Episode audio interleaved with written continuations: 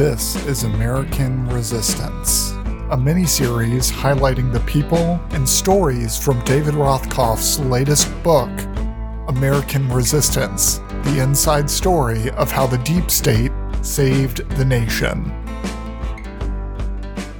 Hello, and welcome to another special edition of our podcast mini-series called American Resistance, based on my recent book of that title, in which we talked to some of the core people who are involved, not just in the preparation of the book, but who have stood out as as as leading examples of the kind of public service we're talking about here. We're very fortunate to have today joining us Fiona Hill, well known to all of you both from her appearances on television during the impeachment hearings subsequent to that and uh, her book there is nothing for you here. Finding opportunity in the 21st century. Fiona is senior fellow in the Center on the United States and Europe in the foreign policy program at the Brookings Institution. She recently served as deputy assistant to the president and senior director for European and Russian affairs on the NSC from 2017 to 2019. From 2006 to 2009, she served as National Intelligence Officer for Russia and Eurasia at the National Intelligence Council. Hi, Fiona. Hi there, David. Oh, well, I just wanted to get you know the the highlights in there. Thanks again for joining us. Thanks again for talking to me during the course of the book. Let me start with one of the questions similar to how I started the last time we spoke about this. You had served in the government before, and certainly when you arrived in the Trump administration, you knew that the issues you would be dealing with were going to be sensitive ones to him, given the election and so forth. How quickly did this manifest itself? Really, from day one.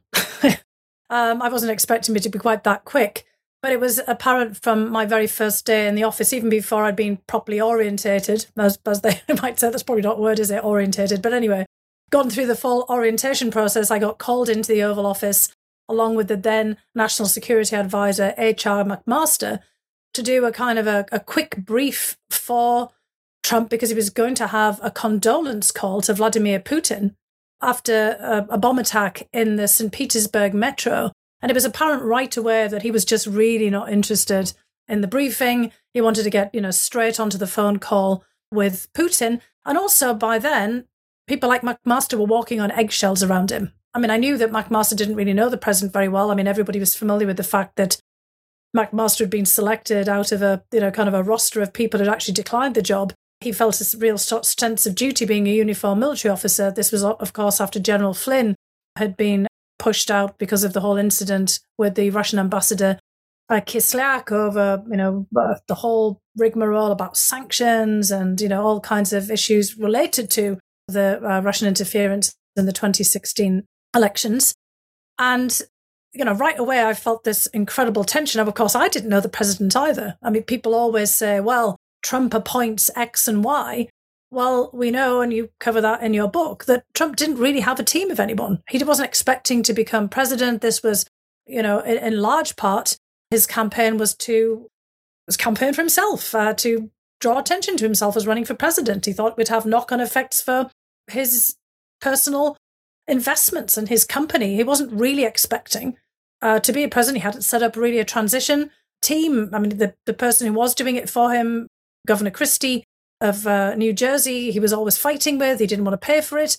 So people had been scrambling around trying to find people to come on board. I mean, that's how I'd come on board because people like Flynn, General Flynn, and also Katie McFarland, who'd been the national deputy national security um, advisor, had either you know worked with me in some capacity before Flynn when he was at the chairman's office for the Joint Chiefs at the end of the Bush administration and the first year of uh, the Obama administration before he went to the Defense Intelligence Agency. And KT McFarland was a member of the Council on Foreign Relations. She'd heard me speak a lot. She'd had me a couple of times on her Fox News program that she had when I was promoting a book that I'd written with a colleague on um, on Vladimir Putin. And so they were like, well, who do we know who does Russia? Well, Fiona Hill. Let's ask her to join. I mean, it was literally like that. And I'd work with some of the other people that they were bringing on board when I was at the National Intelligence Council. And so all of us were neophytes when it came to dealing with Trump, even though we'd obviously seen him in action. And, you know, as I said, it was already, we're all walking on eggshells. We don't know this guy. And he's already proving to be everything that we'd seen in the campaign in terms of being very self absorbed, self involved, and not really interested in the issues at hand, looking at everything from a very personal lens. Well, what was the calculus for you? One of the things I deal with in the book is a lot of people, when they were coming in, had some concerns or some apprehension. And in the case of the issues you'd be dealing with, such as the issues of Russia, you knew the stories around the campaign, you knew the whole Flynn Kislyak phone call series scenario towards the end of the transition. And obviously, you'd seen what had happened to Flynn. And you're a very serious foreign policy scholar, and you'd done this before. Did you go, duty calls or did you go i trust the people around me or did you say well i trust myself enough that i can handle these challenges how did you do the calculus well for me foremost it was duty calls um you know i'd been following all of the stories about the intervention you know i was still in contact with quite a lot of you know colleagues from the national intelligence council and the ic in general, I mean, in non classified terms, just to be very clear as we kind of move along here. But I've been following all of this myself. You know, when I'd come out of my previous stint in government, I felt we didn't understand enough about Vladimir Putin. And so I'd worked with my colleague Clifford Gaddy to, you know, write this, this book about him to try to figure the guy out. And it was so obvious that he was making a play in our politics.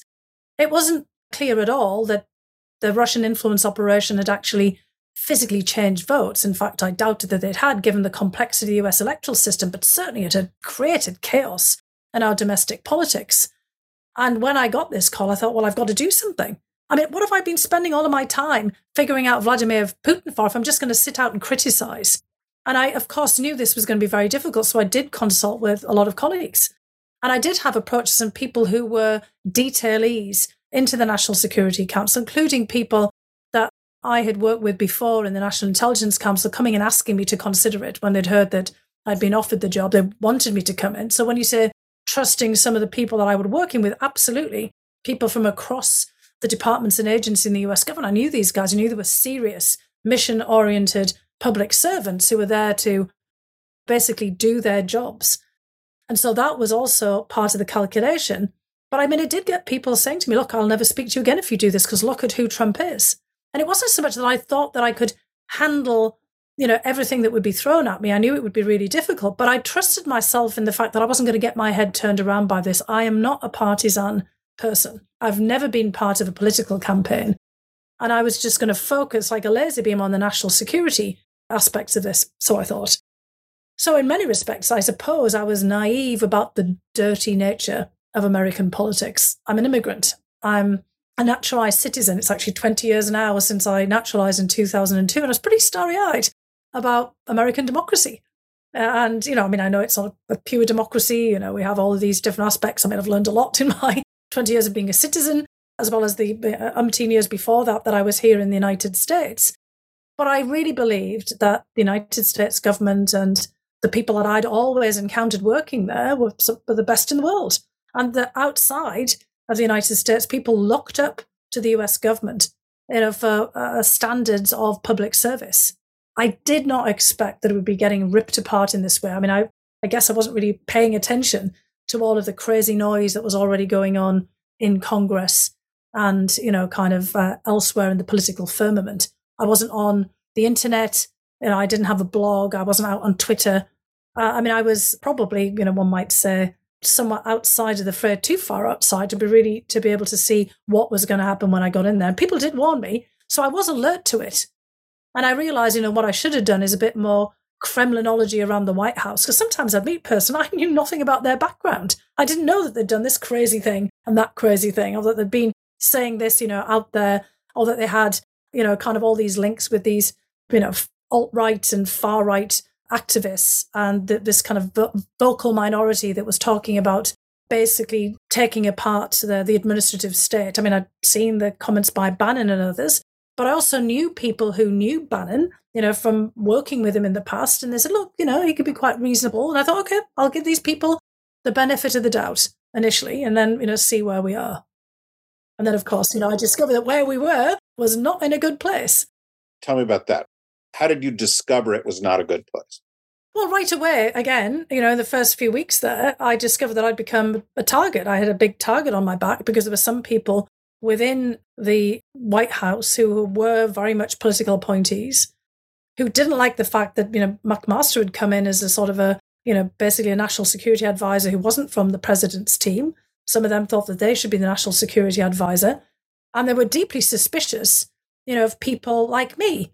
You know, they didn't know where to put me politically. I mean, one of the quotes in your book describes me as, you know, a good, solid conservative. I think a lot of people had no idea whatsoever what I was. And I don't know how I would describe myself either, because I'm just a, you know, a, in my view, a person who just tries to cut through all the ideology and keep my focus on the facts, you know, not just as I see them, but as, you know, they kind of prove to be empirically, you know, always keep an open mind about things. I, I would just sort of describe that as a kind of middle of the road, you know, person who's trying not to be partisan, trying not to be ideological and just get to the heart of things. But people would say to me, so you're from the Brookings Institution, so you must be left of this. And I said, look, I have no idea why you're labeling here. I just want to get on with the job that I've come to do, which is focusing on what's happening with Russia and also Europe was my portfolio as well. But instantaneously, I had a target on my back. And there starts to be very early on all of this looking at my biography to try to out me as something or other so that they could kind of paint me with something. My CV was put up on the internet, you know, at different points at Brookings. I'd been, you know, part of projects, but always quite out there in the open that had worked with the Open Society Institute and George Soros is on Central Asia. The American University of Central Asia, for example, where I'd been on the board.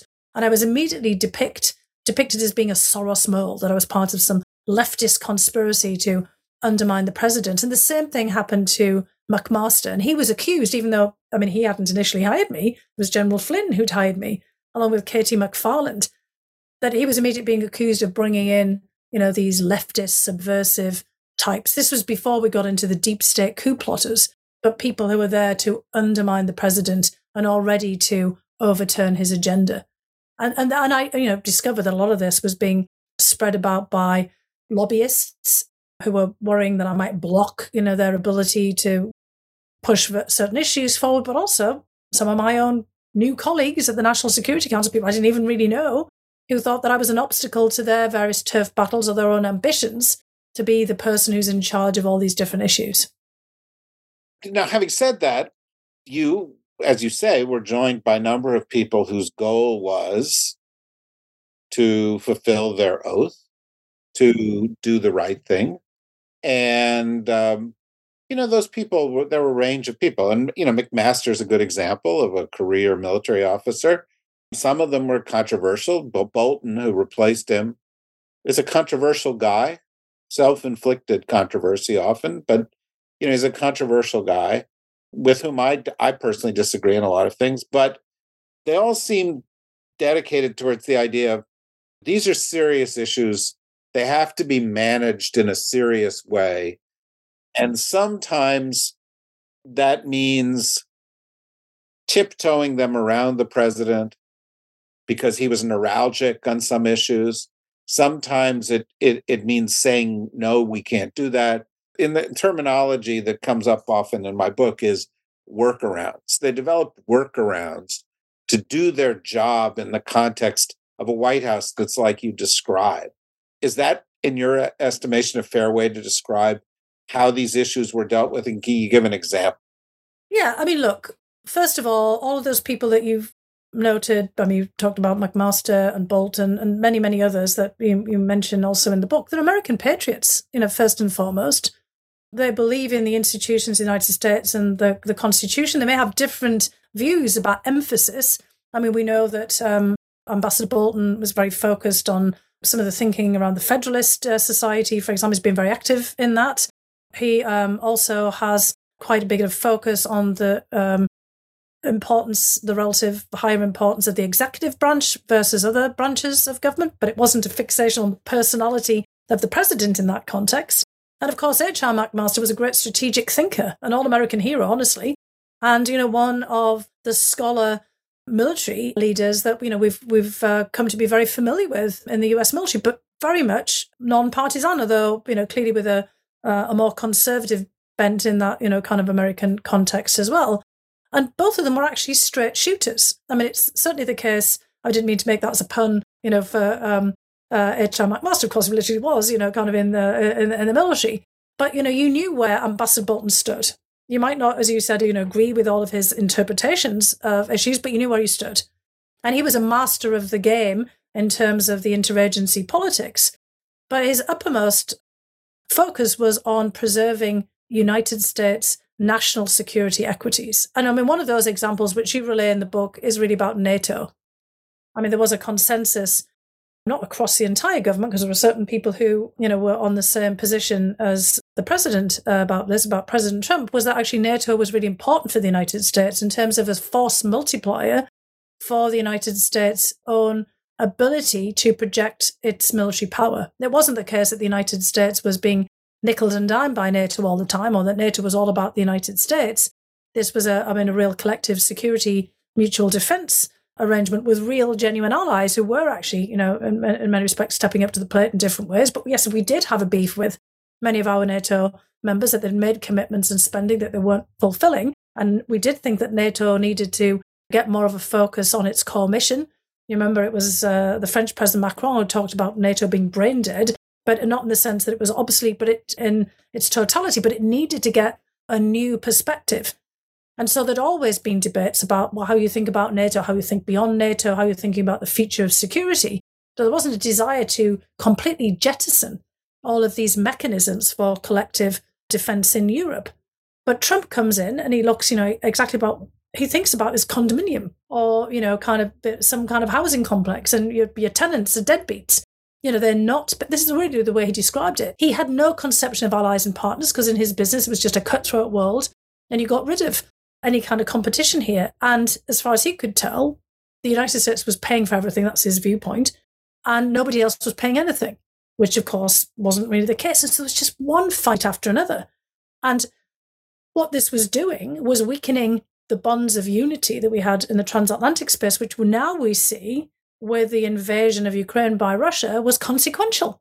Because what Putin wanted to see was the breakup of NATO, and Trump seemed to be moving in that direction. And again, I was one of you know the many people who thought NATO did need reforming. That you know we, we weren't fit for purpose in the 21st century, given you know all the changing nature of threats, and we needed to have a rethink. You can't just you know have the same institution that exists all the way through the Cold War and onwards and there needed to be a different thinking about this, but didn't mean you were going to pull apart, you know, alliance structures and relationships that actually worked. And yes, I also thought that people should be paying more uh, and it should be much more meaningful because, in, in terms of contributions, because it was feeding into this perception by the Russians that NATO was all about the United States. And it is not fair that the United States should be picking up most of the dime on a whole host of issues. And, you know, uh, we wanted to have our European card partners to be stepping up. But we had to constantly figure out how to deal with these issues that Trump was spotlighting, but without him blowing the entire alliance up all the time on every occasion. And and then that's what you know both McMaster and Bolton were really concerned about that every little issue that where uh, Trump would be angry with the allies could be the end of the alliance, and that this would be you know kind of a great way for you know then instability to spread across European space, which of course is what we're seeing now. Yeah, it's it's interesting, and I did do deal with it later in the book in talking to Mark Esper, who then became the Secretary of Defense, and he was being pressured to remove troops from Germany, and his response was to deploy them forward as opposed to bringing them back to the U.S., which ultimately proved to be somewhat prescient. But again, the seri- the workarounds continued throughout. Let me ask you two more. Yeah, questions. I mean, I think you know this this Yeah. whole term of workaround. You know, people then see that. Well, yes, they were then trying to thwart the president, but you know, it's because of this hyper personalization of the presidency. I mean, this is why you know I and others, you know, were a little resistant, so to speak, for the American resistance, you know, mm-hmm. idea, because the United States has a lot of continuity in its foreign policy. I mean, our national security doesn't change every four years or every eight years. We still have the same challenges and threats and risks that we have to deal with. And if you're in the US military in particular, or you're in our you know security establishment, you need predictability. You can't be going off half cocked every five minutes. It's not just expensive to run a major security establishment, but it's also a real issue if you're changing your mind and it's capricious and you've got a guy who it's just, you know, depends on how he wakes up every morning. That is not the way to run a government. And it's certainly not the way to, you know, run a serious national security establishment. So Trump's whims uh, were basically putting the United States in peril. Now, again, some of some of the things that he actually focused on were actually the right things. And you've got in the book, you know, interviews with Jim Jeffrey, for example, Ambassador Jeffrey, who says, look, he often focused in on some of the key foreign policy issues. And he was actually asking some of the right questions, at least, you know, intuitively. But then his approach was just all over the place. It was really about whether Jim Jeffrey doesn't actually say this, but I mean, that was my observation. It was all about him, him, Donald Trump, and how it reflected on him. Sometimes some of the decisions were made, well, I don't want that to happen on my watch. This is about him, about me. And I don't want to look weak, you know, in the eyes of the world, rather than what does this do or say about the United States? And so we were all focused on the fact we'd taken an oath to the Constitution to serve and uphold the Constitution, serve the United States, not an oath to one guy may have got out of sorts because, you know, somebody didn't give him the right condiment for his hamburger. You know, I mean, it's literally could be as capricious as that. Two more questions. One has to do with, of course, the issues that led up to the impeachment. Uh, and I know you're there for part of them, not for all of them. But when it became clear that for a variety of reasons, political reasons, the president was withholding funds to uh, Ukraine, and that came up in that phone call, then had Vindman going and raising red flag about it. There was a whistleblower. Within a couple of weeks of that happening, Congress brought attention to it. The president's position changed. The funds were released. And there were, of course, impeachment hearings. And one way to look at this is that the system was working. The president is not the final authority in the United States government. There are laws he has to follow, there are checks and there are balances, and there are ways to sort of, there are guardrails, and those guardrails include people in the government who follow their oath. Do you think the system worked in that particular case? Or if not, why not?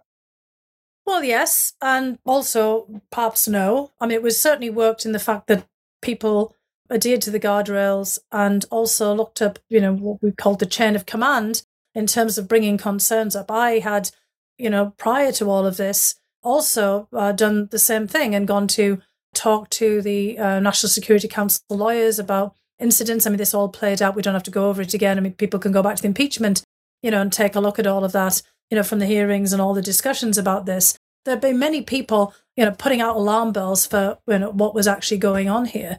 But the way that the system didn't work was the fact that there was, as Bill Taylor, Ambassador William Taylor, you described this in the book, was talking about these kind of parallel processes. That you had so many people, it wasn't just that they weren't appointed or, or elected, but people didn't even know they were there or out there who were interfering in all of uh, the, the uh, processes you had, you know, Rudy Rudy Giuliani, who was kind of running around with his own Ukraine policies that obviously had very little to do with actually what was going on in Ukraine. You had Ukrainian American business people we now, you know, know um, about, but at the time, you know, the president would refer to Ukrainians or, you know, people he had good friends in Ukraine. Nobody had any idea who he was talking about. Yeah, there was all these kind of personal connections. We know that most presidents have this as well. I mean, this has all been, you know, revealed in many other presidential settings of informal advisors, family, friends, members of people's families, but we've always tried to keep them out of the politics. And here we had not just, you know, one parallel process, but multiple of all kinds of people getting access to President Trump all the kind of times of day and night. Also, a lot of influence from the television. I mean, I described him, you know, often as Mike Teavee from uh, Willy Wonka and the Chocolate Factory. He was obsessed about what happened on television basically events didn't happen unless it happened on TV. This is the kind of, you know, the reality showman aspect of things. And so you were getting basically bombarded in all kinds of different ways by inputs that had nothing to do, you know, really with the, the US uh, national security perspective. And it wasn't just noise, it was actually having a direct impact on the course of events and on the policy. And that's, you know, many ways in which the system did not uh, work because there was no way of kind of keeping this out because the guardrails in the form of the the chief of staff, you know, kind of uh, responsible officials in and around the president, you know, there was a lot of irresponsible officials in and around the president who wanted him to do whatever the heck he wanted, just like he did in his um, private business. And he couldn't separate out the business of state from everything about him and his own ways of doing things. I mean, you point that out in the book, and others have pointed that out. For example, that he just wanted to run the country like he ran his own private business and didn't see what all of this other stuff was for. Didn't understand why, you know, we even had a government and what people's roles were in it. I've been in some pretty surreal, you know, discussions with some of the people that, um, you know, Trump appointed, including to be ambassadors, who had no idea what a national security advisor did. And they would literally say afterwards to their staff who would get relayed to me, so what is it that John Bolton does in the White House? You know, after we'd kind of go and meet with them. You know, so it was it was simply that there was a lot and this isn't across the board, by the way, because there were a lot of really competent and extraordinarily good ambassadors, not just those that were appointed by the State Department's career diplomats, but others, you know, for example, who you know, I could name who were just extraordinary and extraordinarily good at their, their job, extraordinary as human beings, but extraordinarily good at the job. But there were others who were, you know, really just appointed there, you know, as extensions of the president, and you know had no again conception or even interest in in wanting to know about what their real jobs, uh, you know, ought to be and how the system actually worked. They were kind of outside of it, and that was always a major problem. That's why I said that the system isn't very good in you know kind of having those checks and balances in place before you go we should never have gone to impeachment. I mean the system failed. And then of course you know the whole impeachment hearings i mean we have two of them now you know where i mean i think you know obviously we've kind of run on over time. Your book you know touches on january 6th but you know you've you had to you know finish it off and that's all still unfolding. You know we don't really know where we're going to end up at all of this in terms of accountability and responsibility for some of the things that happened. And Trump certainly was emboldened by really the lack of any kind of censure, C E N S U R E, at the end of the first impeachment trial. And there was also a direct line from that to the invasion of Ukraine by Russia because Putin and people in the Kremlin took away from this and nobody cared about Ukraine. It was just a political circus. Was all about US domestic politics. Everything was a joke, and we weren't really serious about national security or about Ukraine. This was just a game. So that's, you know, certainly how it uh, came about. And we should have been, you know, figuring out ways in which we were much more attentive to the national security aspects of this. I didn't feel that national security was really on the agenda during that first impeachment trial. It was much more about this political jostling between Democrats and Republicans rather than having our national security uh, in uh, uh, the forefront of people's minds, and which is why I and all of my colleagues were there to to bear witness. You've touched upon what I wanted to be the last question, which is it was all kind of shocking and destabilizing when the impeachment process happened. But of course, it looks very different in light of what subsequently happened in Ukraine and we you know we now the this war is still ongoing um, but there were messages sent that obviously putin internalized and I, I just wonder if as you look at it in retrospect do you think how these issues were handled somehow led to where we are now? And did they in fact increase the likelihood of conflict Yes, I do. I mean, it's as simple as that. I also think it's the same way in which Russia was handled. It became a domestic political football. You know, which also starts with, you know, Democrats basically saying that Putin elected Trump, which emboldened Putin. I mean, what an amazing thing. Well, I elected an American president. Americans didn't. I did this. We've just recently had Mr. Prigozhin, who spearheaded in some of the influence operations through the Internet Research Agency back in 2016, saying, yep, yep, we did it we interfered and we're doing it again and keep on doing it again. We undermined faith in our own election system. But then we also kind of pulled what should be a standalone national security issue into the political fray domestically.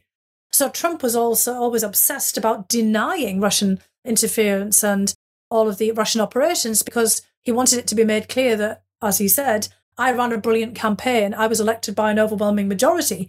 He was obsessed with disproving the fact that he'd only won by a sliver of a, of a margin of votes in the electoral college and hadn't won at all in the popular vote on a nationwide vote count. That bothered the heck out of him.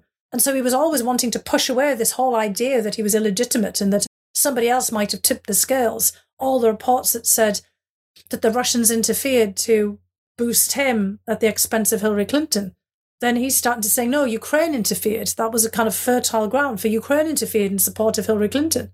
And we got into this kind of back and forth in our own domestic politics where Ukraine and Russia both become part of our, a political game. I mean, that was just deeply damaging. And that again leads to, you know, where we are now, where Putin still thinks he can manipulate the United States to get what he wants in Ukraine. And, you know, we know that all along, because of 2014 and the annexation of uh, Crimea, that Putin's had his eyes on further territorial acquisitions in Ukraine and putting Ukraine under siege. I mean, this is this has already been going on by the time we got to the impeachment for years. Pressure on Ukraine start to mount after 2011, 2012, when Putin comes back into the presidency, and many of us had been watching it, and we'd always, you know, knew that there was Russian interference operations. It's just we didn't realize that we would be so vulnerable to the effects of this. You know, one of the other areas of our vulnerability, you know, now that we're talking about this against the backdrop of the midterms, I know I was, you know, when I was voting, astounded about the number of, of things I have to vote on on the ballot. And the United States has more elected positions than any other country, positions in other places. This is why we keep talking about resistance and deep state bureaucrats. We elect so many officials that other countries don't, that they appoint them and they have much more faith in their institutions. And who is really electing a lot of these officials? Well, it's just a very small sliver. I mean, I left some of the things blank on my ballot. I had no idea that this was on the ballot. I'd been following the major, and I'm, you know, why am I electing, you know, the, the head of the orphan board in another county when I live over here, for example? I don't know who all these, you know, various circuit uh, judges are. And I've tried to read up, and I'm a pretty educated voter. You know, I'm going there, I'd missed these ones completely. So who's actually voting for them? 5% of the electorate? 10% of the electorate? This is not democratic. You know, you see that in the United Kingdom right now, you know, where I hail from originally of succession, a rapid succession of prime ministers, essentially being selected by a couple of hundred thousand members of the Conservative Party are not having an electoral mandate at all, are not representing, you know, kind of a larger swathe of uh, the population. So we've got ourselves into all kinds of problems. And, you know, we then look at people who are in public service. Well, if you're not elected, what are you doing there? Well, you know, when you get on a plane, you don't elect the pilot before you get on you kind of hope that you've actually got people who know what they're doing, have actually trained to do something where your life's in their hands. And that's, you know, kind of a, you don't elect your surgeon before you go into, you know, have your appendix taken out. And we have many positions in the government, many positions that shouldn't be elected at either state, local, or at the national level. They're where you actually want somebody who's competent and is actually trained. And we have to, you know, figure out how we're going to deal with that. Because again, as we keep seeing, our national security is at risk. And there's always mechanisms for people who haven't been appointed, selected, or elected to get in on the mix and have an enormous influence. Yeah, abs- absolutely right. And of course, those are reasons that led me to write the book. And they are, of course, reasons that led me to talk to you for the book and uh, why I think it's so important that people continue to hear from you. You mentioned several times your Putin book, which is called Mr. Putin Operative in the Kremlin. I really encourage people to go back and look at that because Vladimir Putin remains uh, extremely relevant. Fiona's other book, There Is Nothing for You Here Finding Opportunity in the 21st Century, is also spectacularly good because it is told not only in her voice, but it is also an origin story of precisely the kind of public servant that the book is meant to celebrate and we should be very happy for. And by that, I mean you. So thank you, Fiona, for your service. Thank you for the books. Thank you for joining us here today. And uh, hopefully, we'll be talking to you again sometime soon. In the meantime, thank you and bye bye.